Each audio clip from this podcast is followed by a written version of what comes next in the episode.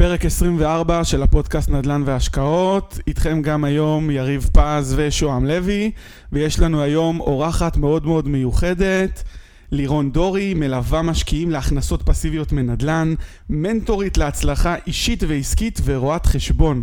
לירון, שלום, מה נשמע? שלום, נשמע נהדר, מה שלומכם? מצוין, מצוין. אז uh, קודם כל, uh, ספרי לנו על עצמך, uh, על הקריירה ומה את עושה היום. אוקיי, okay. אז היום אני עושה שלושה דברים. Uh, הדבר הראשון שאני עושה, אני יזמית נדל"ן בארץ ובארצות הברית. מעבר לתיק ההכנסות הפסיבי שלי, אני גם מלווה משקיעים ליצירת הכנסה פסיבית מנדל"ן, שזה אומר שאנחנו בונים יעדים להכנסה פסיבית אה, תוכנית אסטרטגית לאיך אנחנו משיגים את היעד, ואז אני מוציאה לפועל את התוכנית האסטרטגית על ידי רכישה של נכסים, ההשכרה של הנכסים, ומייצרת למשקיעים הכנסה פסיבית. פש, כמה טייטלים, איזה יופי, יאללה, איך אני מבסוט. אתה מבסוט, נכון? מאיפה אנחנו מכירים? בוא נספר מאיפה אנחנו מכירים. נכון. הג... ש... ספרי על הגלגול הקודם שלה. הגלגול הקודם שלי. הגלגול הקודם שלי היה בבנק. אני עברתי הסמכה לניהול סניף בנק, שזה בעצם גם הבסיס הכלכלי למה שאני עושה היום.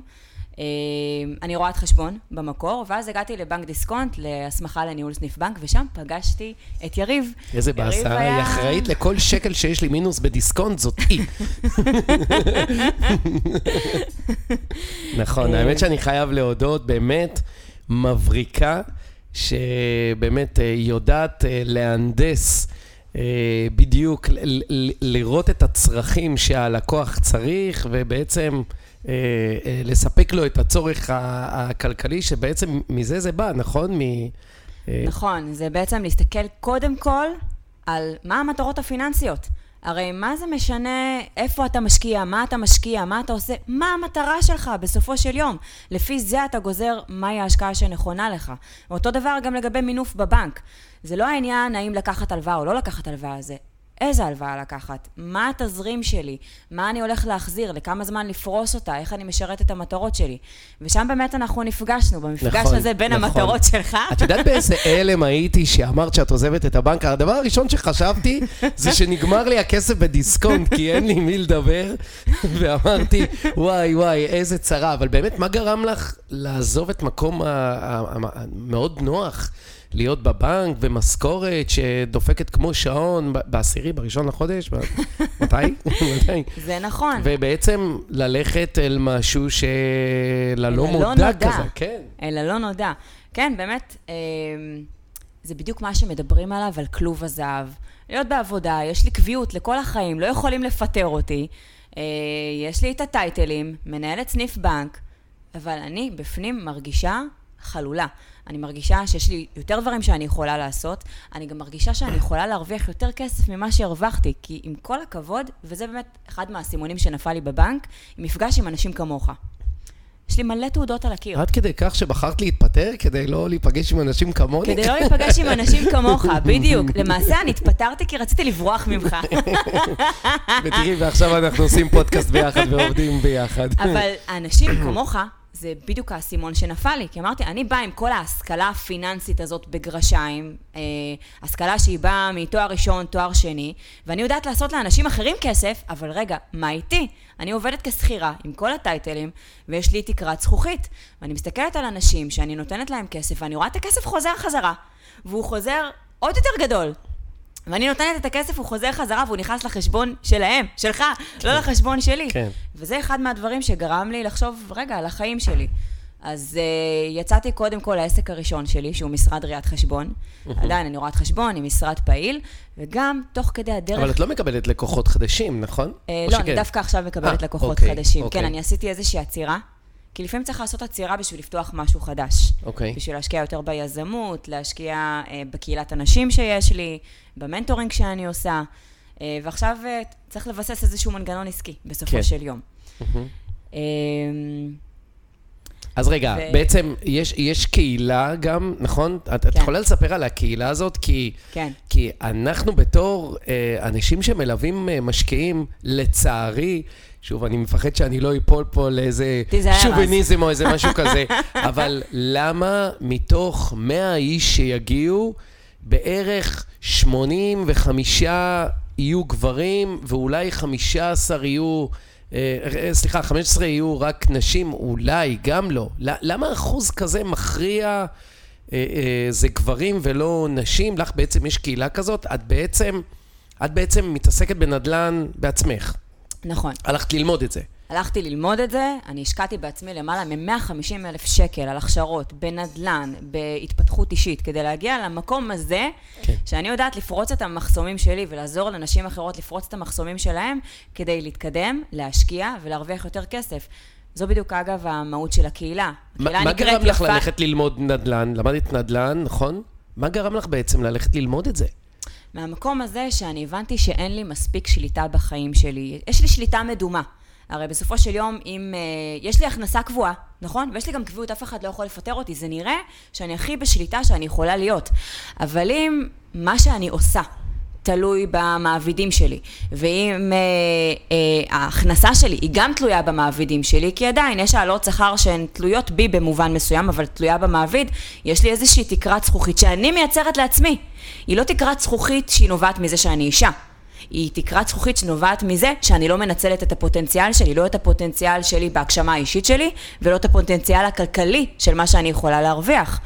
וזה בדיוק המפגש הזה איתך ועם עוד יזמים אחרים, כי אני ליוויתי מאות יזמים ומאות עסקאות נדל"ן כשעבדתי בבנק. ואת אמרתי שאני היחידי. טוב, לא נכון, משנה. נכון, אתה לא היית היחידי.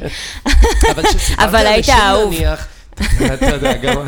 אבל כשסיפרת לאנשים, נניח, שאת הולכת ללמוד נדל"ן, כאילו, אמנם אנחנו מאוד מתקדמים, אנחנו במאה ה-21 וזה, אבל אנשים לא אמרו לך מה הלך ולנדל"ן, זה לא...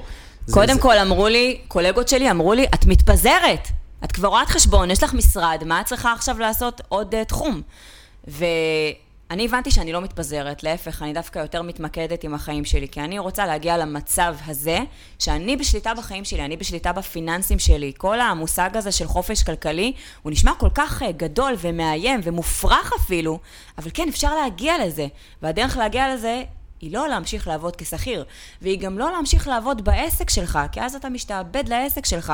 היא לייצר את הפסיבי, היא לייצר את הכסף הזה שעובד מתי שאתה עושה דברים אחרים, או מתי שאתה ישן. אה, למה לדעתך רוב האנשים לא עושים את זה? אז זהו, אה, רוב הנשים או רוב האנשים? בוא נדבר רגע על רוב האנשים. ואחר כך נדבר על האנשים. אוקיי, רוב האנשים... למה רוב האנשים לא ממשיכים לעבוד במקומות עבודה?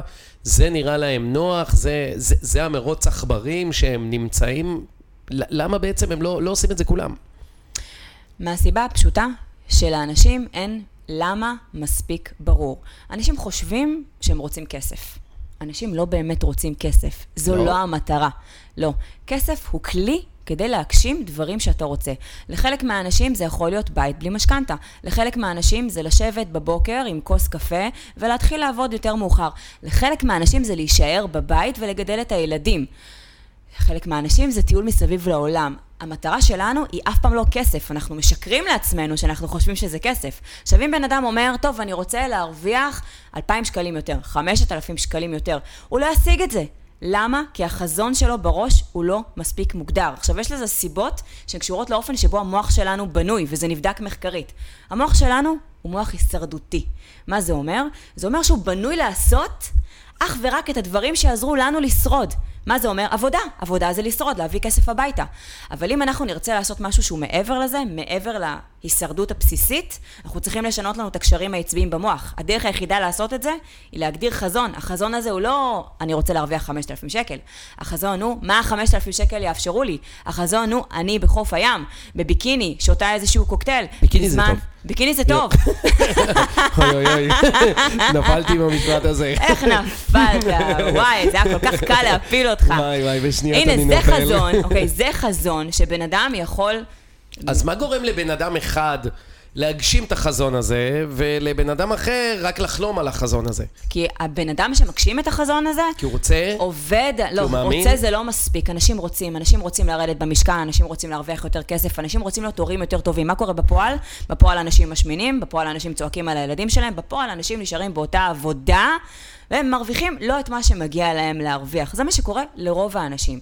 אבל אנשים שעשו את השינוי הזה של ה-state of mind ושל הגדרת חזון... אז איך עושים את השינוי הזה? איך אני משנה ב-state of mind שלי, שזה מה שאני אה, רוצה, זה המקום שבו אני רוצה להיות. איך משנים את זה ב state of יכולה להגיד לך שלי התהליך הזה של שינוי state of mind, זה היה תהליך שארך כמה שנים טובות.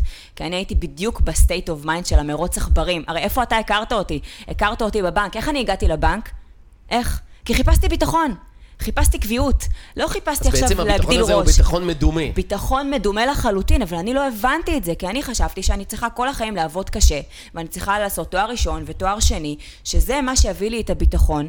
אבל אגב, מתי שאני עבדתי בבנק, וגם עוד לפני כן, שעבדתי במשרד ראיית החשבון הגדול ביותר ב-EY, אני לא באמת... ארנסט יאנג, נכון? בדיוק, בארנסט יאנג. אה, מאוד היה חשוב לי הביטחון הכלכלי, אבל אף פעם גם לא הרווחתי מה שאני הייתי יכולה להרוויח. זאת אומרת, אף פעם לא עשיתי איזשהו משא ומתן מורכב על השכר שלי. היה לי ביטחון הכי מדומה שיכול להיות, ואני הסתמכתי על הטייטלים שלי. כן. אה, וככה אני חייתי כל החיים. כשנפלו לי כל האסימונים האלה בבנק, כשראיתי אנשים שלמדו פחות ממני, ש... למה את מסתכלת עליי שאת אומרים למדו פחות ממך? הסתכלת עליי, נכון? נכון? אבל באמת... אני כבר סיפרתי פה שעברתי בתעודת זהות מכה ראשונה את המבחן, נכון? סיפרתי. אני לא מבינה איך לא שוללים לך את התעודת זהות.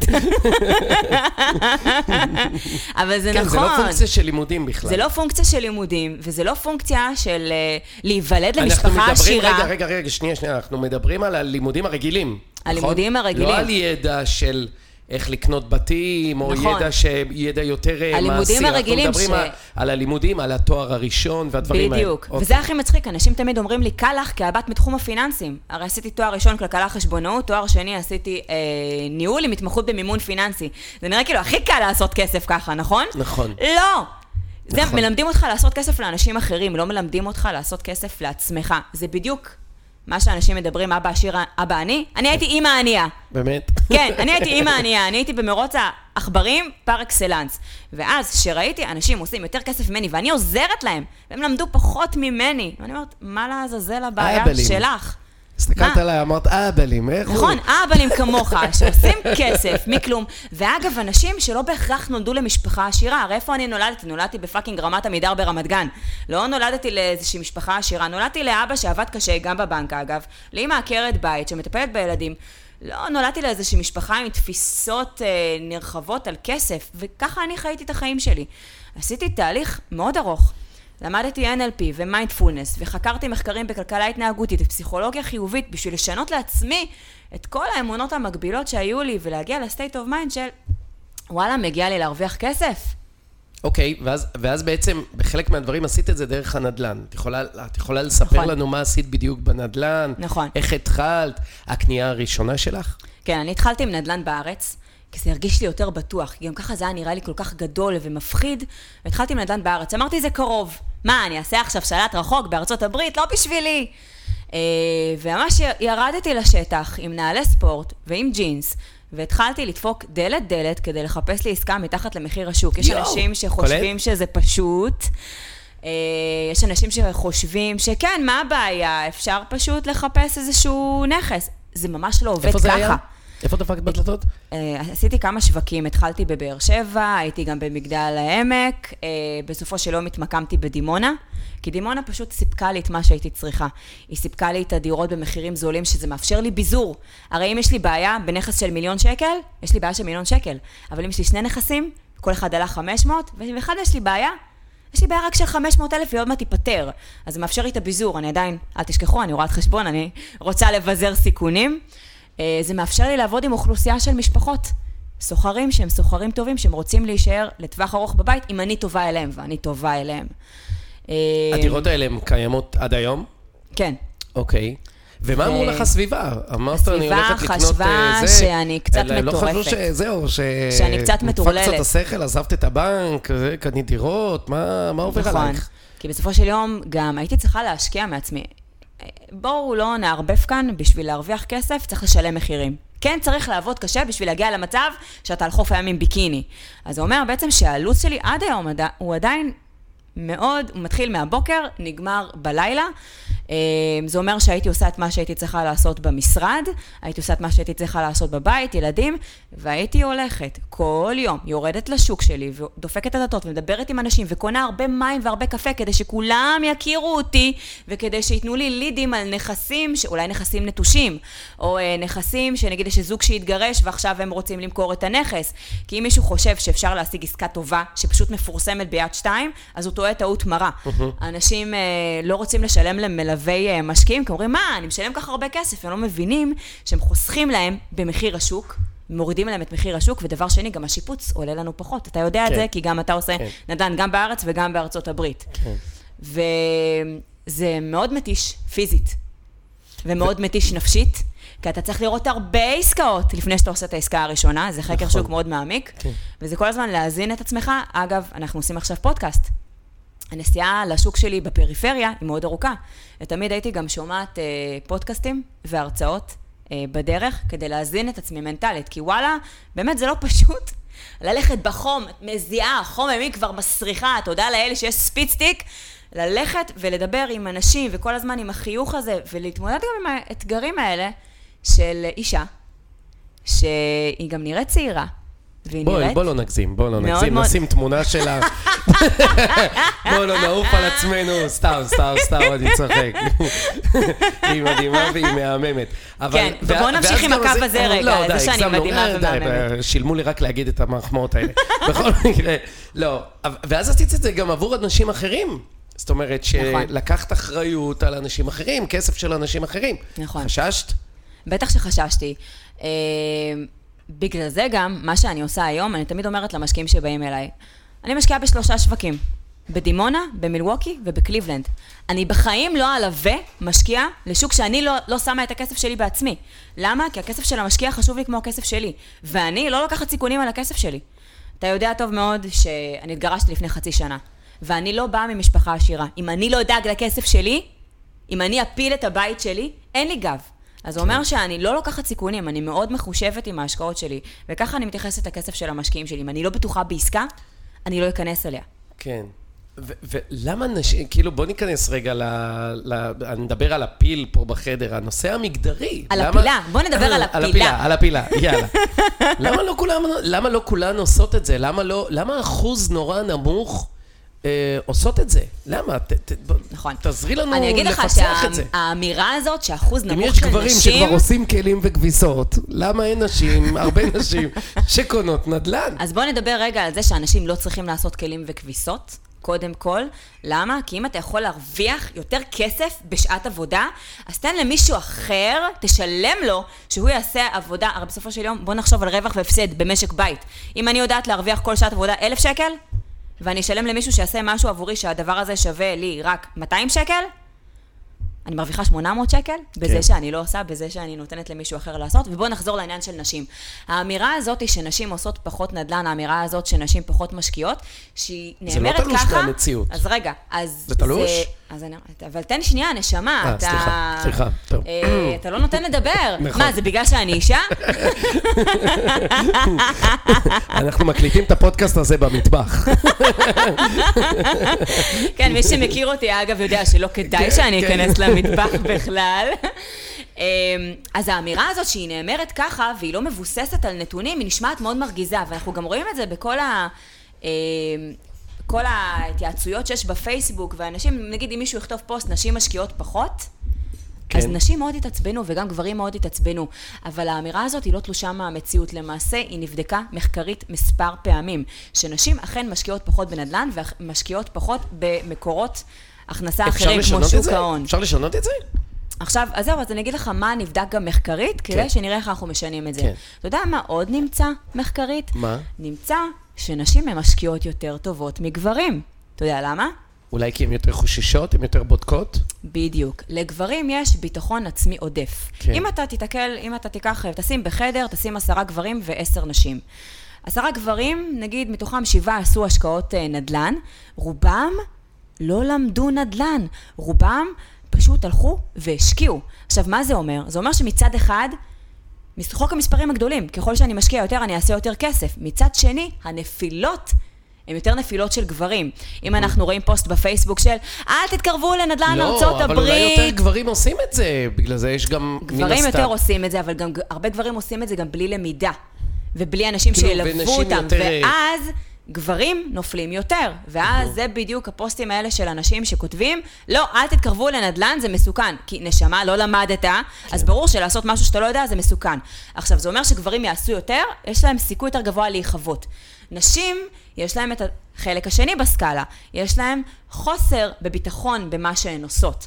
ואז מה זה אומר? זה אומר שאם אישה כבר חושבת על השקעות נדל"ן, אז היא תעצור את עצמה. מה היא תגיד? היא תגיד, לא, לא, אני צריכה ללמוד יותר. היא תפצה את עצמה באובר ידע, ולפעמים היא לא צריכה את הידע הזה, כבר יש לך מספיק ידע כדי להתחיל. מהצד השני, איך זה בא לטובת אגו, נשים? גם אין לנשים אגו, זה טוב. לנשים אין אגו, נכון. ויש להם את היכולת לבוא וללמוד, וגם אם אישה נכשלה, היא בסופו של יום היא תלמד מהטעות שלה, והיא תמנף את הטעות לידע להשקעה הבאה. אז נשים יעשו פחות. שוב, אנחנו לא מדברים כאן, זה אין כאן עניין של פמיניזם, שוביניזם, זה דברים שנבדקו מחקרית. הן יעשו פחות, כי יש להן יותר חשש, פחות ביטחון במה שהן עושות, אבל ברגע שהן עושות, הן יבדקו יותר טוב. הן גם ייקחו השקעות שיש בהן פחות סיכון. ועדיין התשואה שלהן תהיה יותר גבוהה. ושוב, אין כאן שום דבר שהוא נגד גברים, נגד נשים, זה הכל נבדק מחקרית. בטח נשים אבל שהן אה, באות אלייך יותר משקיעות, נניח נשים או גברים? הרי יש לך את הקהילה הזאת של אה, יפה ועשירה, שיש בה 1,400... נכון. כמה? כמה, כמה יש נשים? uh, למעלה מ-1,400 נשים, הקמתי. את הקהילה לפני כמה חודשים, שהמטרה של הקהילה היא לעזור לנשים לעוף על עצמן מול המראה. ובחשבון הבנק שלהן. עכשיו, אגב, הרבה נשים שואלות אותי, רגע, שנייה, מה הקשר, איך אני נראית, מה הקשר למה שאני מרוויחה? זה בדיוק המקום הזה של ה-state of mind. כי בן אדם שמרוויח פחות, הוא לאו דווקא מרוויח פחות בגלל היעדר כישורים, הוא מרוויח פחות בגלל ערך עצמי יותר נמוך. עכשיו, ברגע שעובדים על, אם אני מקבלת את עצמי, לא משנה כמה אני שוקלת, או איך אני נראית, או אם אני בלונדינית מטר שמונים, או אם אני ברונטית מטר חמישים וחמש, שירדה עשרים- קילו, אה, ברגע שאני עובדת על הערך העצמי שלי, אני גם יודעת להרוויח יותר כסף. כן, רגע, אבל שנייה. נניח עכשיו אני אישה שמנה. אז בעצם את גורמת לי להרזות, או שפשוט את גורמת לי להרגיש טוב עם עצמי? ואני נשארת אותו דבר. זה מאוד תלוי, זה מאוד תלוי. הרבה פעמים המוטיבציה של נשים לרזות, זה בגלל שאיך יקבלו אותי, האם גברים יאהבו אותי יותר או פחות, איך אני אראה, או אימא שלי אמרה לי פעם, יא, אולי תרדי במשקל, את נראית כל כך יפה. אם המוטיבציה היא כזו, האישה לא צריכה לרדת במשקל, היא צריכה לקבל את עצמה קודם כל, ואת צריכה להבין שאת יפה בכל משקל. יכול להיות אבל שהמוטיבציה לרדת למשקל אבל את היא יודעת, זה לא נכונה. חוכמה שאת אומרת את זה, את מעלה תמונות בפייסבוק שלך, שפעם היית לירון וחצי. נכון, כי אז, אני- אז לפי מה שאת אומרת, היית נשארת לירון וחצי ומשלימה עם זה, אבל לא, עובדה מה בחרת שלא. שאני אומרת, זה שקודם כל, כל אישה צריכה לאהוב את עצמה ולקבל את עצמה כפי שהיא. ורק אז להבין האם השינוי שאני רוצה לעשות הוא רק שינוי תפיסתי, או שינוי תפיסתי ושינוי גופני. אני, כל השנים שאני עליתי וירדתי במשקל, המוטיבציה שלי לרדת במשקל הייתה חיצונית, להיראות יותר טוב בעיני אנשים אחרים. אני הייתי מקום משני. כשאני עשיתי את השינוי התפיסתי שלי, רק אז אני ירדתי 20 קילו, אבל קודם כל הייתי צריכה לקבל את עצמי כפי שאני. אני יודעת שזה נשמע אגב מוזר, אתה אומר, רגע, שנייה, איך אהבת את עצמך 20 קילו יותר ועדיין החלטת לרדת? אין סתירה בין לקבל את עצמי כפי שאני, ועדיין לרצות לשנות משהו. כמו אין סתירה בלקבל את מה שאני מרוויחה כיום, ועדיין לרצות להרוויח יותר כסף. אבל אם אני כל הזמן באיזושהי תחושה של חסך, גם מבחינת המראה החיצוני שלי, מבחינת מה שאני מרוויחה, מבחינת הכישורים שלי, אני יכולה לעשות משהו בחיים שלי? אני יכולה לעשות שינוי? זאת אומרת שלפי מה שאת אומרת, נשים, נשים מרוויחות יותר פלוס מינוס מבחירה. זה מה שאת אומרת. זאת אומרת שזה לא מצב השוק. זאת אומרת שכל אחת יכולה לשנות את, ה, את ההכנסות שלה. את אחראית בעצם לגורלך ולהכנסות שלך, נכון? נכון, אני אומרת שיש שני דברים. יש אחד את מצב השוק, כי בוא שאלות טובות, עכשיו... לא, נכון, אני שואלת שאלות טובות, תחמיאי אתה על שואל השאלות. שאלות מה, נהדרות, לא, זה מילה טובה. וזה מדהים שבן אדם כמוך, שהוא באמת על הפנים, וחסר עם אישיות 17 שנות לחלוטין. לימוד, 14 אותה שנה, יודע לשאול שאלות. יא, אני מנחה אותך בשנות הלימוד, אני וואי, וואי. חושבת. זה... כזה... וכאלה שאלות נהדרות יוצאות לך מהפה, כן, וואו. כן. מישהו לוחש לך באוזן את השאלות לא, האלה? לא, כי זה. בטוח לא אמרתי, אתה. אני אכתוב לפני זה את השאלות, לא. לא, אבל זה באמת מעניין, כי כאילו, האנשים, כמו הגברים, מן הסתם, גם אני חושב את זה, כל- כולנו אחראים לגורל של עצמנו ולהכנסות נכון. שלנו. אבל אפשר רגע לא להיות תמימים, בסדר? בוא לא נהיה תמימים ובוא לא נגיד שאין איזשהו אה, מצב בחוץ ששוק העבודה נותן יותר לגברים או שאנשים רוצים לנהל את הכסף שלהם אצל גברים כי 91% מהאמריקאים אמרו שהם מעדיפים לתת לגברים לנהל את הכסף שלהם ולא לנשים. אז בואו לא ניתמם ולא נגיד שהדבר הזה לא קיים. אבל יש הבדל בין לקחת את המצב הזה כמובן מאליו ולהגיד אוקיי, אני חיה בסביבה שהיא סביבה גברית והם לא נותנים לי יותר כסף לבין להגיד אוקיי, אני רוצה לקחת שליטה על החיים שלי. ואם הבן אדם הזה חושב שאני רק חמודה ונחמדה, אז למה שאני לא אנצל את זה לטובתי? ואשים את זה כחלק מארגז הכישורים שלי כדי להרוויח יותר כסף.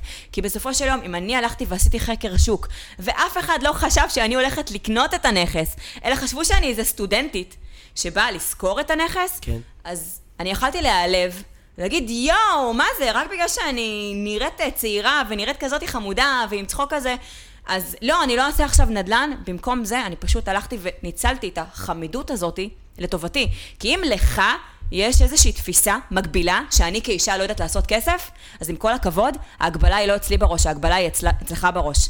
ואם אני רוצה לקחת שליטה על החיים שלי, אז כדאי מאוד שאני אנצל את הנרטיב הזה שלך, שהוא שגוי מאוד, ואני אנצל אותו לטובתי. אז כן, קיים בחוץ מצב שבו נותנים יותר לגברים, אבל אין סיבה שאנחנו לא נפרוץ את זה. אז איך אני עושה את זה? אני נניח עכשיו אישה עובדת באיזשהו מקום עבודה בתור שכירה, נמצאת באזור הנוחות שלי. איך את, לירון דורי, מה את אומרת לי כדי שאני אצא מאזור הנוחות ואני אתחיל להשקיע בנדל"ן ולא יפחד ולא יחשוש ולא זה. ת, ת, ת, תגידי לי כמה דברים שאני צריכה לעשות. דבר ראשון שאני אעשה איתך, עוד לפני שאנחנו בכלל אני מזכיר לך שאני גבר, כן? זה רק לשם אתה הדוגמה. מזכיר לי שאתה גבר, כן, אבל זה קצת קשה עם החזות שלך, שהיא מאוד נשית, נכון. אז זה קצת קשה לי. נכון. דרך אגב, זה סוג הקשר שלנו, זה, בגלל זה היא נורא נהנית בקשר הזה, כי אני מביא לה להנחתות והיא צוחקת עליי. אז זה כאילו קשר סבבה כזה, ואני נהנה מזה. שאגב, זה בדיוק, זה הקשר העסקי הכי טוב שיכול להיות. נכון, כי נכון. ברגע שיש את רמת האמון והיכולת גם לרדת אחד על השנייה, אז מכאן אפשר רק ללכת קדימה. כאילו, אותך אנחנו נכון. נוריד למטה, אבל לגמרי, נלך שמה- קדימה. שמה ב- מקומי גם. לא, אז באמת, מה- מה את אומרת לי, אה, מה- מה- מה- מה אני- מה אני אמורה לעשות? טוב. אז הדבר הראשון שאנחנו נעשה ביחד, זה קודם כל אנחנו נגדיר מטרות. אני בכלל לא אדבר איתך על איזה השקעה את הולכת לעשות, כי זה לא מעניין. אנחנו קודם כל נדבר על מה המטרה שלך, מה את רוצה להשיג, למה בכלל הגעת לנדל"ן, מה התחום הזה יספק לך. אחרי שאני אבין מה המטרה שלך, אז אני אדע לעזור לך, להבין מה הצעדים הפיננסיים שאת צריכה אבל מה עם לעשות. הקטע הפסיכולוגי? לא- זה- לא- לא תנסי למזער לי את הפחד? בדיוק, נכון, כי הפחד הוא בדיוק הדבר שעוצר אותנו. עכשיו, אגב, אני אגיד לך משהו.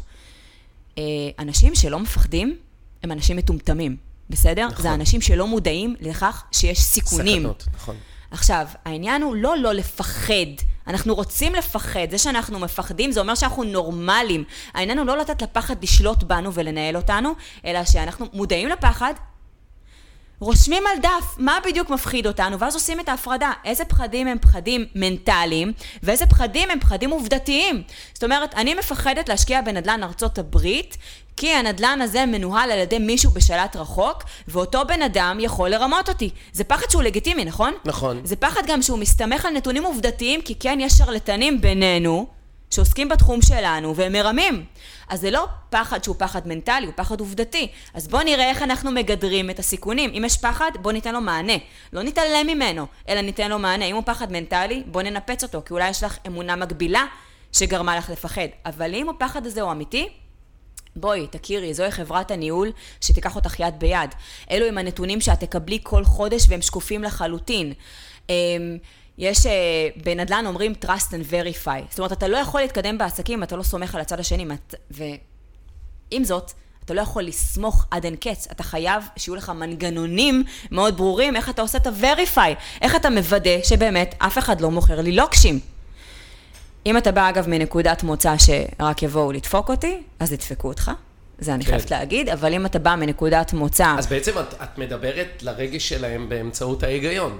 בדיוק. נכון? את אומרת לה, הנה, את מפחדת מככה וככה, שאצלה זה איזשהו משהו מאוד רגשי, ואת בעצם נותנת לה תשובה שכלתנית, עד כמה לא אמור להיות לה את הרגש הזה. הרגש צריך, מצליח? הרגש צריך עובד? להיות, הרגש הוא חייב להיות, במיוחד כשאנחנו עושים משהו חדש, הוא קיים.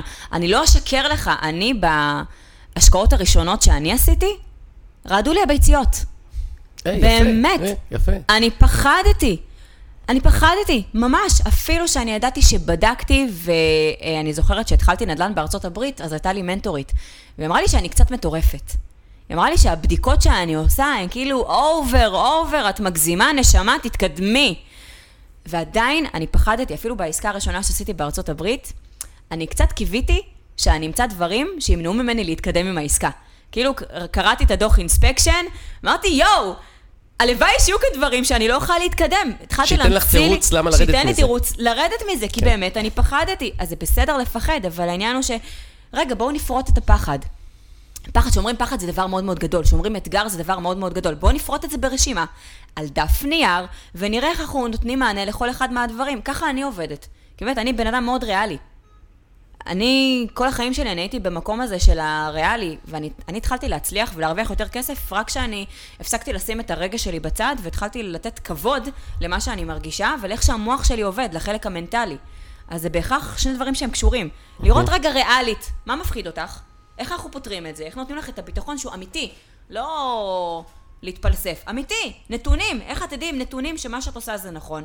ומשהו, פחד שהוא פחד מנטלי לחלוטין, אז עושים באמת את, ה, את העבודה הזאת, שהיא עבודה, שהיא נטו עבודה על המוח, זה, לתכנת זה את המוח. בעצם, זה עבודה יומיומית, לא? את כל יום מספרת לעצמך דברים, ומורידה את הפחדים שלך, ובעצם מעלה את השאיפות שלך, ככה בעצם פורצים גבולות. נכון, כי פחד אף פעם לא נגמר, הוא פשוט נהיה גדול יותר.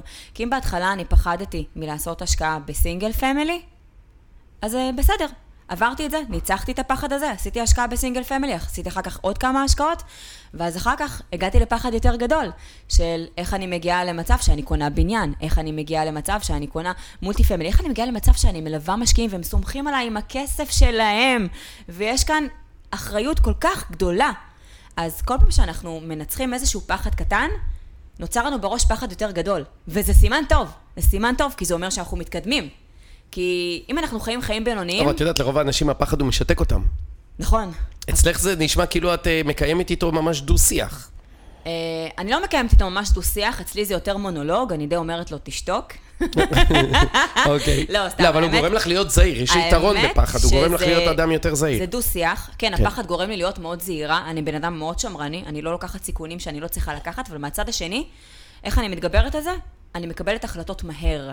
כי אני מבינה שאם אני לא אקבל החלטות מהר, זה מעכב אותי. אז אני באה ואני עושה בדיוק את מה שאמרתי. מה שאני עושה עם המשקיעות שאני מלווה והמשקיעים שאני מלווה, אני פורטת בדיוק את מה שעוצר אותי, נותנת את הסיבות הריאליות, למה להתקדם, למה לא להתקדם. אם מצאתי סיבות ריאליות לא להתקדם, אני עוצרת. אני לא אגיד, יא, אני צריכה לישון על זה, אני צריכה לחשוב על זה. אין דבר, אני צריכה להתייעץ. אין, אין להתייעץ. אנשים שאומרים אני צריך להתייעץ, הם אנשים שכבר קיבלו את ההחלטה, ורק מנסים לדחות את האמירה של ההחלטה. אף אחד לא צריך להתייעץ. אתה צריך, בוא תבחן את העובדות. העובדות אומרות לך להתקדם, תתקדם. אומרות לך לא להתקדם, תעצור, תמצא אלטרנטיבה. אבל uh, אני כל הזמן מזינה את עצמי. עצם זה גם שאני עושה מנטורינג לאנשים, אני לא רק בגוף המקב... הנותן, אני לא רק נותנת. ברור לך שאני גם מקבלת מהאנשים שאני עושה להם מנטורינג. עצם זה שאני מלמדת מישהו אחר, אני גם לומדת על עצמי משהו. עצם זה שאני מרצה, זה אומר שאני כל הזמן מתחזקת אצלי במוח את כל התכנים האלה שאני מדברת עליהם. את כל המקום הזה של איך אנחנו מתפתחים, איך אנחנו מנצחים את הפחד, איך אנחנו לא נותנים לכל מיני סיפורים שגדלנו איתם לעכב אותנו. אז אין ספק שזו תחזוקה יומיומית. זו העבודה הכי, הכי קשה, אגב, שיש. כן. תגידי, ומגיעים אלייך גם נניח אה, משקיעים שהם גברים? בטח. כאילו, הם, כן. הם, כי הם גם אמורים לסמוך עלייך, שבעצם את תביאי להם השקעות שהן טובות. נכון. מבחינת אה, תמהיל האנשים שמגיעים אליי, כל הכבוד, במקום זה אפשר נשאר לך להגיד עוד זמן שזה- לכביסות וכאלה, יפה. נכון, נשאר לי זמן לכביסות, יואו. אני לא יודעת לעשות, אגב, וידוי אישי, אני לא יודעת לעשות כביסה. זאת אומרת, כשאני עושה כביסה, משהו עובר על הבגד, באמת. זה נראה כמו, כמו שהבת שלי עושה טיידיי כזה, של כל הצבעים. משהו כזה. אז עם זה אני מזדהה. לא יודעת לא, לעשות כביסה. לא יודעת לבשל. כן. את אפילו, דרך אגב, לא רק שאת... אה, באמת לא עושה את זה, את גם באיזשהו מקום כאילו גם מתגאה שאת לא עושה את זה. הרי מי נכון. שחבר שלך בפייסבוק ובאינסטגרם וזה, את מעלה לא מעט אה, פוסטים על זה. על זה שאני לוזרית במטבח ובכביסות. ולמה אני מתגאה בזה? כי זה לא נובע מהמקום הזה של זה, שזה פוגע בכבודי לעשות כביסה, או פוגע בכבודי לבשל, ממש לא. אם את אוהבת לבשל, תבשלי, תהיי כל היום במטבח. העניין הוא לעשות את מה שאת אוהבת, ולעשות את מה שמייצר לך כסף. כי אם יש פעולה שאני לא אוהבת לעשות, והיא לא תורמת לי להרוויח יותר כסף, כדאי לי לעשות אותה? לא, אבל כאילו זה נראה שנשים הן פחות חומרניות מגברים, לא? אבל אתה מדבר, אתה אומר עכשיו אה, מילה או שזה סתם- חומרני. אתה יודע משהו? או זה סטיגמה כזאת? לא יודע, נראה לי. לנשים אין אובססיה לכסף, כמו לגברים. זה, זו זה. סטיג, זה, זה לא נכון. לא, לא, אני לא אומרת שזה לא נכון, אני אומרת שבמילה חומריות שאמרת עכשיו, כן. שם נמצא הקאץ'. מה הכוונה? היחס של אנשים כלפי כסף הוא יחס של מאוד דיכוטומי. או שאני בן אדם מאוד רוחני ואני רוצה לעשות טוב לאנשים, או שאני מרוויח כסף. ואז אני גם מרמה אנשים אחרים. זאת אומרת, השילוב בין שני הדברים של כסף ורוחניות, כאילו נשמע לאנשים מופרך. ואם אני רוצה כסף, זה אומר שאני חומרית, זה אומר שיש משהו בסולם הערכים שלי שהוא לא טוב, וזה בדיוק הפוך. למה זה הפוך? ככל שאני בדרגת רוחניות יותר גבוהה, ככל שאני עובדת על החלק המנטלי שלי יותר, אני יכולה להרוויח יותר כסף. כי אז אני מנטרלת לעצמי כל מיני אמונות, כמו אני לא רוצה לשלם לאנשים אחרים, אני רוצה לחסוך, זו האמונה הכי מטומטמת שיכולה להיות, תשלם לאנשים אחרים כמה שיותר, ואתה תרוויח יותר. עכשיו, מי שחושב שהוא רק רוחני, הוא לא מצליח להבין שככל שיהיה לך יותר כסף, אתה תוכל לעזור להרבה יותר אנשים. הרי בן אדם שאין לו מספיק כסף, לכמה אנשים הוא יכול לעזור? כלום. בקושי לעצמו. נכון. עכשיו, אם נגיד אתה רואה מישהו ברחוב, ואתה רואה מישהו ברחוב ואתה רואה שקר לו, ואתה רוצה לעזור לו ולתת לו כסות כדי שהוא לא יתקרר, ואין לך כלום חוץ מהחולצה לובש, אתה תיתן לו את החולצה, מה יקרה לך? אני בעצמי אתקרר? אתה בעצמך תתקרר. כן. אבל אם יש לך גם חולצה, וגם אה, סנדוויץ', וגם מזומן, וגם זמן, כדי לעזור לבן אדם הזה, כי כסף קונה. זמן, אתה תוכל לתת יותר. כן. אז המסר כאן, אגב, הוא לקבל כדי לתת. אנחנו צריכים לקבל, אנחנו קודם כל צריכים להעשיר את עצמנו, גם רוחנית, מנטלית, וגם להעשיר את חשבון הבנק שלנו. מי שנמצא במצוקה כלכלית, אנשים תורמים, כן? אנשים, גם אנשים שאין להם הרבה, הם תורמים. מה שלא מצליחים להבין זה שמי שיש לו יותר כסף, הוא פשוט יכול לתרום יותר, גם מהכסף שלו וגם מהזמן שלו. עכשיו אתה בוא, בוא ותגיד לי, אבל רגע, יש את כל האנשים העשירים האלה, שעושים להם תספורות בבנק, והם מכריזים על פשיטת רגל כשלא הולך להם, ואז האנשים הקטנים הם אלה שנפגעים. כן, קיימים חרא של אנשים, גם בקרב אנשים עשירים וגם בקרב אנשים עניים. הכסף הוא לא גרם להם להיות חרא, הוא פשוט כמו זכוכית מגדלת, שאיתה רואים את החרא בכמות יותר גדולה. איך תמיד אני נזהר להגיד חרא ופאק וכאלה, והיא משתמשת במילים האלה כאילו היא אמרה שלום. בקיצור, גם פה היא, היא שמה לנו את הגבולות יותר אה, רחוקים. רגע, אבל, אבל ברחנו רגע רגע, אז מהשאלה אנחנו צריכים מקודם. להגביל את הפודקאסט למעל גיל 18? מה זה? נשים שלט כזה של זה. לא, אבל רגע, לא ענינו על, לא השאלה, שזה מאוד מאוד אה, חשוב. איך, איך גבר מרגיש שהוא בא אה, להשקיע איתך? הוא, יש בו איזה משהו, איזה שהן תחושות שקשורות לקטע מגדרי כזה, שאולי את חושבת שהוא פחות סומך עלייך, או, יותר, או שהוא דווקא אולי ההפך, הוא, הוא יותר חושב שאת אה, דקדקנית, יותר בודקת, ו, וזה, איפה, איפה זה יושב? זהו, שהגברים, משקיעים הזה. הגברים שמגיעים אליי הם מראש גברים שהם מבינים שאני יכולה לעשות להם הרבה כסף. והם דווקא לוקחים את עצם זה שאני באה מהתחום המאוד שמרני, שאני מסתכלת על הדברים ברמה הבנקאית, עם הידע הבנקאי שלי, ברמה החשבונאית, עם הידע שלי כהוראת חשבון, הם דווקא לוקחים את זה כיתרון. אה, לא נתקלתי בגברים שזלזלו ביכולת שלי. אם אני נתקלת בגבר שהוא מזלזל ביכולת שלי, הוא פשוט לא יהיה לקוח שלי. אני יכולה להגיד לך אתמול, שנתקלתי בגבר כזה, שהוא פנה אליי אה, בשביל ללמוד אצלי. לי עכשיו תוכנית שהיא מכשירה יזמים. הוא פנה אליי כדי ללמוד אצלי, והוא היה עם שתי שותפות. ושתי השותפות, כל מילה שאני אמרתי, הן רשמו. והוא כל הזמן ניסה להתנגח בי, הוא אמר לי, כן, את יודעת, גם אני למדתי NLP כמוך. עכשיו, הבן אדם חושב, וואלה, עשית איזשהו קורס אחד ונהיית חכם גדול. אני עשיתי יותר מקורס אחד, ואני מביאה את הניסיון שיש לי. אבל הוא כל הזמן בעצם רצה להוריד, להתנגח, להראות שהוא יכול יותר. ואגב, הוא גם חושבת הוריד שזה בגלל, לשותפות את חושבת שלו. שזה בגלל הקטע, אה, בגלל שאת אישה, או ש... כן, או אה, שאולי אגב, אני לא אם הייתי היה יושב חושבת- גבר זה היה פלוס מינוס אותו אני דבר. לא הייתי חושבת ככה על כל גבר, זה מאוד תלוי במילים שהוא אמר. במילים כן. שהוא אמר, ואחר כך גם בהתכתבויות הוואטסאפ שהיו אחר כך, אז הבנתי. ואז אמרתי לו שהתוכנית כבר לא פתוחה בשבילו, ואנחנו נפרדנו כידידים והכל טוב והכל יפה. העניין הוא, אם מישהו מזלזל בי, זה בגללו, זה לא בגללי. אז אני לא אעבוד איתו. אבל גברים שמגיעים אליי, הם יודעים שאני יכולה לקחת אותם ולהביא אותם ליעד שלהם, של ההכנסה הפסיבית שהם רוצים. הם יודעים שאני אעשה את זה בחוכמה, הם יודעים שאני אעשה את זה בשמרנות, הם יודעים שאני אעשה את זה טוב, הם יהיו מבסוטים עד השמיים. יואו, איזה יופי, אני, אני קניתי. מה, מה, מה, מה, איזה עוד גבולות יש לך אה, ככה לפרוץ, שאת אה, היית רוצה להגיע אליהם? יש איזה משהו, איזשהו משהו שאת אומרת, טוב, לשם אני רוצה להגיע, ואיזה שהן תוכניות מרחיקות לכת? כן.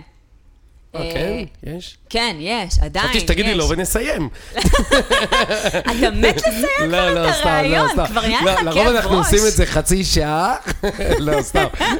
אבל זה ממש מעניין, לא לא הספקנו לדבר גם עוד על הרבה דברים של הבנק וכאלה, אבל בטח נשאיר את זה כבר לפעם קודמת.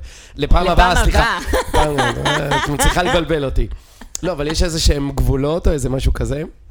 כן. אמ, אנשים כל הזמן שואלים אותי אם, אם קשה לי, אם קשה לי. כי בסופו של יום אה, רואים אותי, רואים שאני עושה הרבה, שיש לי שלושה תחומי עיסוק, ושאני משקיעה, יש לי גם ילדים, ואני משקיעה את הזמן שלי, מרוויחה כסף וגם הכנסות פסיביות, ואומרים לי, רגע, זה נראה יותר מדי מושלם, בטוח קשה לך. עכשיו, אני רוצה להגיד, כן, קשה לי, אני בן אדם. גם עם זה שאני עברתי התפתחות שהיא פיננסית והתפתחות מנטלית, גם לי יש רגעים קשים, וגם לי יש דברים שאני עדיין אה, חושבת איך אני אשיג את הדברים האלה. וגם לי יש מקומות שוואלה, אני נשברת ואני בוכה. אתה יודע שאני התגרשתי לפני חצי שנה. עכשיו, גירושין זה פיגוע כלכלי לשני הצדדים. ואם אני, לפני הגירושים, הייתה לי תוכנית פיננסית מאוד ברורה, איך אני מגיעה לחופש כלכלי, והתוכנית הזאת הייתה תוכנית עם הון עצמי של בני זוג, עם מינוף שמתאים לבני זוג, ברגע שאני החלטתי שאני מתגרשת, ואגב, הסביבה שלי אמרה לי, יא, איך תסתדרי, מה תעשי? וגם אני אפילו לרגע חששתי עם עצמי, ואפילו נשברתי ובכיתי, כי אמרתי, כל התוכנית שלי הלכה לעזאזל. אני שלחתי את התוכנית שלי לעזאזל, אני לקחתי את עצמי כמה צעדים אחורה פיננסית. זה אומר שאם הייתי יכולה להיות בחופש כלכלי בתאריך מאוד uh, מוקדם יחסית, אני לקחתי את עצמי אחורה. אז נשברתי, אבל מה שאני עושה, שאני נשברת, זה בסדר, אני נותנת לעצמי לבכות, אבל אז אני באה, אני מתיישבת ואני חושבת על תוכנית עבודה. ואני מקיפה את עצמי כל הזמן באנשים שיעזרו לי להוציא אותה לפועל. כי עצם זה, אגב, שאני מנטורית, זה לא אומר שאין לי מנטורים. יש לי המון מנטורים. אם לפאקינג ברק אובמה יש מנטור, אז מי אני שלא יהיה לי מנטור, נכון? יש לנו גבול ללמידה שלנו? אין גבול. ואז זה אומר שכל פעם שיש לי משבר, וקורים משברים כל הזמן, אז אני באה, אני מתיישבת, רגע, מה התוכנית, מה אני עושה עכשיו? איך אני צומחת מהדבר הזה? ומהדבר הזה, מהשבר הגדול הזה, שפתאום התוכנית הכל כך יפה שהייתה לי הלכה לעזאזל, פשוט יצרתי עסק חדש. יצרתי עסק חדש. התחלתי ללוות אנשים אחרים. וזה ווין ווין, כי זה גם גורם לי להרוויח יותר כסף, וככה אני מתקדמת לחלום שלי, ואני גם עוזרת לאנשים אחרים לעשות יותר כסף. ואני עוזרת להם לא רק ברמה הכלכלית, אלא באמת גם ברמה המנטלית, להגיע, לפרוץ גבולות של עצמם, גם ביעדים האישיים שלהם, היעדים הכלכליים שלהם, היעדים הזוגיים שלהם. אז קשה, יש אתגרים, והיעד שלי הוא באמת להביא את עצמי לחופש הכלכלי שאני רציתי, ואני גם אגיע לשם, כי גם יש לי תוכנית פיננסית חדשה. שאני בטוח שיש שאני עושה. תוכניות להכל. יש תוכניות להכל, יש תשובות להכל, נכון. ובאמת, מדהים. ואגב, אני רוצה להגיד לך משהו. את חייבת? בן אדם, כן, אני חייבת. בן אדם שהכל היה לו קל, בסדר, היה לך קל, נולדת למשפחה עשירה, לא היה לך שום קשיים, אבל מה הוא יכול כאילו לתת לבן אדם אחר? אבל בן אדם שהתוכניות שלו משתבשות פעם אחר פעם אחר זה פעם. ניסיון, כן. זה הניסיון, וזה מה שמביא אותך לגדול, והיכולת שלך גם לעזור לעצמך להגיע לשלב הבא, וגם לעזור לאנשים אחרים. אז מהמצוקה גדלים. בדיוק. אז אני מאוד מאוד שמחה שאני נולדתי ברמת עמידר. אני מאוד שמחה שלא קיבלתי ירושה. אני מאוד מאוד שמחה שאף אחד לא נתן לי כסף. אני מאוד שמחה שהתגרשתי ועשיתי הכל לעצמי. רציתי לתת לך כסף. טוב, טוב, עזבי, תשארי במצוקה. אני אתן לך את הפרטים של חשבון הבנק, לירון דורי גרופ אה, היום בע"מ, אין לך בנק... בעיה עם זה, אה? בוא תעביר. אני גרופ, לירון דורי גרופ. אני group, חזק, בטח. יפה. כן, גם אתה group, אה? נכון. יש הרבה group. אני יותר גרופון. גרופון. טוב, אז אה, לירון ויריב, אני כל הפרק ככה ישבתי פה בשקט והקשבתי לכם. אני, אני רוצה פחות או יותר לסכם ולירון, לשאול אותך אה, משהו שמעניין אותי במיוחד, זה, אני משער שהאנשים שעכשיו מאזינים, ואני מקווה שבעיקר זה נשים, זה הם חושבים, רגע, ואיך איך אני יוצא מה, מהמקום הנוח הזה ו, ומתחיל להתפתח? איך, מה אני צריך לעבור ברמה האישית כדי שזה יקרה? תני לנו שלושה טיפים או, או את התהליך, את ה... השלב הראשון זה להקשיב נגיד לפרק הזה שאני בטוח שהוא מאוד יעניין גם נשים וגם אנשים וגם גברים. מה, מה צריך נכון. לעשות? איך אה, מתחילים להתפתח? השלב הראשון זה קודם כל להגדיר מה החזון שלי. שהחזון שלי הוא בהכרח חזון שהוא גם אישי וגם כלכלי. איפה אני רוצה להיות. וזה אומר שזה צריך להיות חזון מאוד מפורט ומאוד ויזואלי. אני צריכה כבר לראות את עצמי שם, באותו היום שהגעתי, נניח, לחופש כלכלי, או שאני מרוויחה כך וכך כסף, בדיוק מה אני עושה, עם איזה אנשים אני מתקשרת, עם איזה כישורים שיש לי, מה אני מביאה לעולם, מה העולם מביא לי. אני צריכה להגדיר חזון. אם לא יהיה לי חזון, אז איך אני אגיע לשם? אם אני לא יודעת לאן אני רוצה להגיע? אם אני עושה דברים בלי מטרה? מה אני יכולה להוציא מזה? זה אותו דבר כמו ווייז, נכון? אני יכולה לשבת בחנייה עד מחר. אם אני לא אכתוב שאני רוצה להגיע לבסר, אני לא אגיע לבסר, זה לא יעזור לי. אני אגיע אולי לתל אביב, אני אגיע לחיפה, זה לא יעזור לי. אני צריכה חזון. דבר שני, אני צריכה להבין מה האתגרים שלי ומה מפחיד אותי. ולא להגיד, אה, זה מפחיד, אה, זה גדול, אה, זה לא בשבילי. את אומרת שזה לא בשבילך? תכתבי. למה זה לא בשבילך? מה הסיבות שזה לא בשבילך? את אומרת שזה מפחיד אותך? למה זה מפחיד אותך? מה את שמעת? איזה סיפורים את שמעת? איזה סיפורים את מספרת לעצמך שבגללם זה מפחיד אותך? זה הצעד השני שאת צריכה לעשות. הצעד השלישי, את חייבת להקיף את עצמך בסביבה שיש לה את אותם ערכים שלך ואת אותם רצונות שלך. למה? כי לפעמים אנחנו מתייעצים עם האנשים שהכי קרובים אלינו והאהובים אלינו, נכון? ואז נגיד אישה יכולה להתייעץ עם בעלה. אבל אם לאישה יש איזשהו רצון באמת להביא את הבית לחופש כלכלי, והבעל מאוד מרוצה במקום העבודה שלו ולא בא לו, והיא תתייעץ איתו, מה יקרה? הוא יוריד אותה מהדבר הזה מאוד מאוד מהר. זהו, גם הגברים נורא שולטים כלכלית. טוב, בואי נראה, בואי נגיד ככה, הרבה נשים הן נשואות, ו, ובדיוק, והבעלים עוצרים אותם, גם אם אישה רוצה להתפתח, הבעל אומר לא. אז אישה לא תלך, היא לא תתגרש בגלל דבר כזה, היא תגיד, בסדר, טוב לי, יש לי עבודה. כאילו, רק במקום של נורא מצוקה אולי הם מתגרשים. אז איך, איך אישה מתמודדת עם זה, עם בעל שאומר לא? איך? נכון. אה, מה שאנחנו חווים היום, גם בשנת 2020, זה אלימות כלכלית. זה אומר שאם אישה רוצה לבוא ולהשקיע בעצמה בקורס, לדוגמה, כדי להתפתח, או להשקיע בנדל"ן בעצמה, היא הרבה פעמים צריכה להתייעץ עם בעלה. עכשיו, החלטות שהן הרבה כסף, באמת, צריך להתייעץ ביחד, כי זה יוצא, אם זה יוצא מחשבון הבנק המשותף, מן הראוי שתעשו התייעצות. אבל יש הבדל בין התייעצות, כי זה כסף משותף, לבין לבקש רשות, שזה משהו אחר לחלוטין. אם אני במצב שאני אומרת שאני מתייעצת, אבל אני לא באמת מתייעצת אלא מבקשת רשות, אז יש כלפיי אלימות כלכלית. עכשיו, אם אנחנו באזור נוחות, סך הכל יש לי עבודה טובה, ואני מרוויחה טוב, ובעלי מגיע, מרוויח גם טוב, אני אף פעם לא חושבת על היום השחור הזה, שבו חס וחלילה מתאלמנת, חס וחלילה מתגרשת, ואז מה את עושה? אז את מתחילה ללמוד עוד כסף? אז, כשאת נמצאת בדיוק בקושי הזה של החיים שלך, רק אז את צריכה ללמוד על כסף? למה לא לעשות את זה כבר עכשיו? למה לא עכשיו לבוא ולהגיד ולעשות את התיאום ציפיות הזה? אנחנו שנינו מרוויחים כסף. שנינו מרוויחים כסף. אני רוצה להגיע ל-XYZ. שעכשיו זה הזמן לקבל את ההחלטות כשנוח לך ולא כשאתה במצוקה ועומד. ליפול מהצוק. כי כשאתה מקבל החלטות של מצוקה, לאן אתה מגיע? אתה מגיע רק למקום ההישרדותי הזה. שרפות. אתה עובר בדיוק מיום uh, ליום. אתה לא תגיע למקום גבוה. אתה צריך לקבל את ההחלטה דווקא כשאתה באזור הנוחות, דווקא כשנוח לך.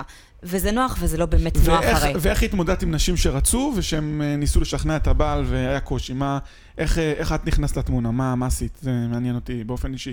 אני באמת נתקלת בהרבה נשים שאומרות לי, נגיד, וואי, זה הרבה כסף. אה, אם, אה, אם אני עכשיו אוציא כסף, אה, אה, אם אני עכשיו אוציא כסף, אז הוא, י- אפילו אומרות לי, יהרוג אותי. אגב, זה לא יוציא, זה אני אשקיע. אני הרי... נכון. הן הולכות להשקיע, זה לא נכון. הכסף שנזרק לפח. אתה אמרת כאן אמירה מאוד מאוד נכונה. כי התפיסה הראשונית היא של האישה ושל הגבר, היא שזה לא השקעה, אלא שזה הוצאה. ואז אתה מסתכל, אתה אומר, הוצאה, אני לא רוצה להוציא. זה לא אוטו שקנית וביום שקנית איבד מערכו 15 נכון, 15 אחוז. זו הוצאה, נכון. זו הוצאה. אוטו לא יניב לך שום הכנסה. אוטו, אולי זה אוטו של זה עבודה. התחייבות, בסופו של יום, הוא רק מייצר לנו הוצאות. אבל כשאני הולכת ועושה איזשהו קורס, או שאני משקיעה בהכנסה פסיבית, זה לא הוצאה, זה השקעה.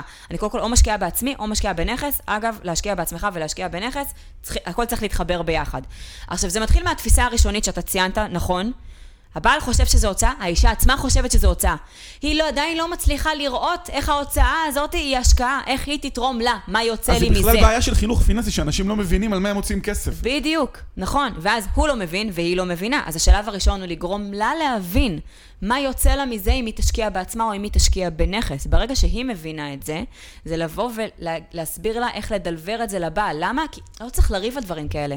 אנחנו לא רוצים שאם מישהו רוצה להשקיע בנכס נדל"ן, הוא לא צריך ליצור קרע בזוגיות. הוא צריך להסביר לצד השני, בין אם זה גבר ובין אם זה אישה, להסביר לצד השני למה זה מקדם את שניהם. למה אם אני מקדמת את, את עצמי, למה זה מקדם אותך. למה אם אנחנו נעשה את הצעד הזה, למה זה יקדם את שנינו כזוג, זה לא זה, מקום זה גם של נותן להם לריב. להרוויח את הזמן שלהם בחזרה. בדיוק. כי, כי ברגע שאתה תהיה פחות לחוץ מהעבודה וזה, זה לא שאתה תזרוק בעבודה, אבל לא, אף אחד לא מחזיק אותך כשבוי. אתה, נכון. לאט לאט שאתה צובר את ההכנסה הזאת, אתה פחות שבוי של מישהו, אתה יותר חופשי לעשות מה שאתה אוהב, את מה שאתה רוצה. בדיוק. ואז, אתה משתחרר, אתה גם, זה מוציא מעצמך הרבה יותר טוב ב, ב, בכל דבר, גם אם תחליט לעבוד ב, במשהו, אתה תהיה יותר משוחרר. נכון. בעצם הכסף, הוא נותן לך זמן. אם עכשיו אתה משקיע כסף בעצמך ובנכסים, הוא קונה לך יותר זמן. הוא קונה לך יותר זמן להיות בן זוג יותר טוב. הוא קונה לך להיות, יותר זמן להיות אבא ואימא יותר טובים. הוא קונה לך, להיות, הוא קונה לך יותר זמן כדי להיות אתה יותר טוב. כי אתה מתפתח, אתה עושה דברים, אתה מפתח תחביבים. לכמה אנשים יש תחביבים היום? תכלס, לא הרבה. האמת, זה עבודה מאוד מאוד שוחקת, ובכלל בקורונה, כל אחד, אה, אנחנו בקושי הזכרנו את זה, כל בן אדם נורא לחוץ לשמור על, ה, על, המקום, אה, על המקום עבודה שלו. אה, אז באמת אנשים נורא לחוצים, ו, ודווקא במקום הזה, הם, שהם בבית, הם עובדים אפילו יותר, וכל הפנאי והעבודה מתערבבים, אז בכלל בקורונה גם אתה לא יכול לצאת, אז תחביבים שלך נעלמים כרגע, נכון. בתקופה הזאת.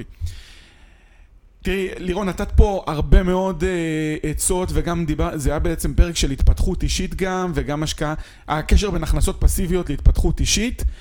אז אני רציתי באמת לתת לך את הבמה, נגיד אנשים שרוצים להגיע אלייך, להתייעץ איתך, איך, אה, איך, איך אפשר להגיע אלייך? ב... איך, איך אפשר לפנות אלייך, מי שמעוניין? אוקיי. אז אה, אני נמצאת אגב בכל מקום ברשתות החברתיות, בפייסבוק, באינסטגרם, באתר האינטרנט, זה מאוד מאוד קל להגיע אליי. אבל מי שמגיע אליי, אני רק מבקשת דבר אחד. תגדיר לעצמך, או תגדירי לעצמך, למה אתם רוצים להגיע אליי? איך אני יכולה לעזור לכם? הרי אני עושה שלושה דברים, נכון? יש לי משרד ראיית חשבון, אני מלווה משקיעים לייצר הכנסה פסיבית מנדל"ן, ואני גם מנטורית להצלחה אישית ועסקית. הרבה פעמים, אגב, אנשים מגיעים אליי, והם לא יודעים מה הם רוצים. ולפעמים זה שני תהליכים, גם תהליך מנטלי וגם תהליך כלכלי. אבל קודם כל, אם אתה באמת רוצה להשקיע כסף בעצמך ולצאת עם ערך, תחשוב, רגע, מה אני רוצה? אני לא יודעת לתת שירות שאין בו ערך. אני לא רוצה, זה חבל על הזמן שלי, חבל על הכסף שלך. אם אתה רוצה לבוא אליי, אם את רוצה לבוא אליי, מה אני רוצה להרוויח? אדם שבא אליי עם מה אני רוצה להרוויח, בהרבה יותר קל לי לעבוד איתו, להשיג איתו תוצאות. את גם רוצה קצת ברמה את האנשים הכלכלית. שמרגישים מרגישים שהם יותר מבושלים. זאת אומרת, זה מה, מה, ש, מה שבעצם את אה, אומרת. בן אדם שרוצה עכשיו לקבל החלטה ולעשות שינוי בחיים שלו. שינוי שהחיים שלו יהיו יותר טובים, שרמת החיים שלו תהיה יותר טובה, שהתחושה שלו עם עצמו תהיה יותר טובה. זה בעצם, אם אני אסכם את כל שלושה הדברים שאני עושה, במה אני עושה בעצם? אז אני עוזרת לאנשים להעלות את רמת האושר שלהם. רמת האושר באלף. אושר באלף. רמת האושר באלף, ומן הסתם זה גם קשור לרמת האושר בעין, כי אושר כלכלי מייצר, כן, אושר כלכלי. אושר ואושר, אז זה באמת אה, בדיוק, קורה. זה ככה, כסף כן כן. קונה אושר. כן, בסוף... אה, כסף קונה אושר, כסף מונע מריבות, כסף אה, קונה גם בריאות, אנחנו יודעים את זה. טוב, אז אה, אם אתם רוצים אה, אושר ואושר לפני זה, אז אה, אתם מוזמנים לפנות ללירון, ולירון, אני רוצה להגיד לך תודה רבה על פרק מאוד מאוד מעניין, והלוואי הלוואי שהרבה מאוד נשים יאזינו, ואנשים, ונשים במיוחד יתחילו להתקדם. אני גם, אני מאחלת לכולם להגיע למצב הזה, שאתם קמים בבוקר מרוצים מזה שקמתם בבוקר והולכים לישון כל לילה עם חיוך, עם חשבון בנק שמספק אתכם, עם אה, מראה חיצוני שמספק אתכם, עם תחושה פנימית שמספקת אתכם. ובקורונה בריאות איתנה לכולם, לפני הכל, שזה הכי חשוב, ואחר כך תעשו כסף. טוב, עכשיו תעשו כסף. עכשיו, עכשיו. אוקיי. לירון, תודה רבה. תודה. תודה. ביי.